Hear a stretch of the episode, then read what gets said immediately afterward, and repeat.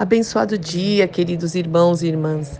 Que a graça, a paz, o amor e a alegria do Senhor, que é a nossa força, esteja sobre a sua vida e sobre o seu lar em mais esta manhã, onde as misericórdias do nosso Pai se renovaram.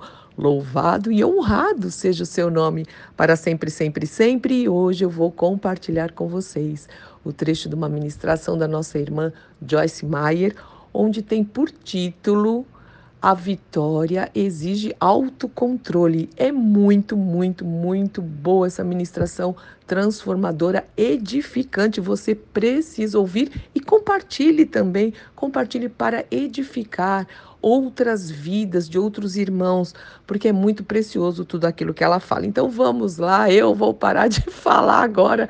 Que o Senhor te abençoe muito neste dia, abençoe sua casa, cumpra os propósitos dele, aquilo que ele tem para sua vida e também através da sua vida seja um agente de transformação.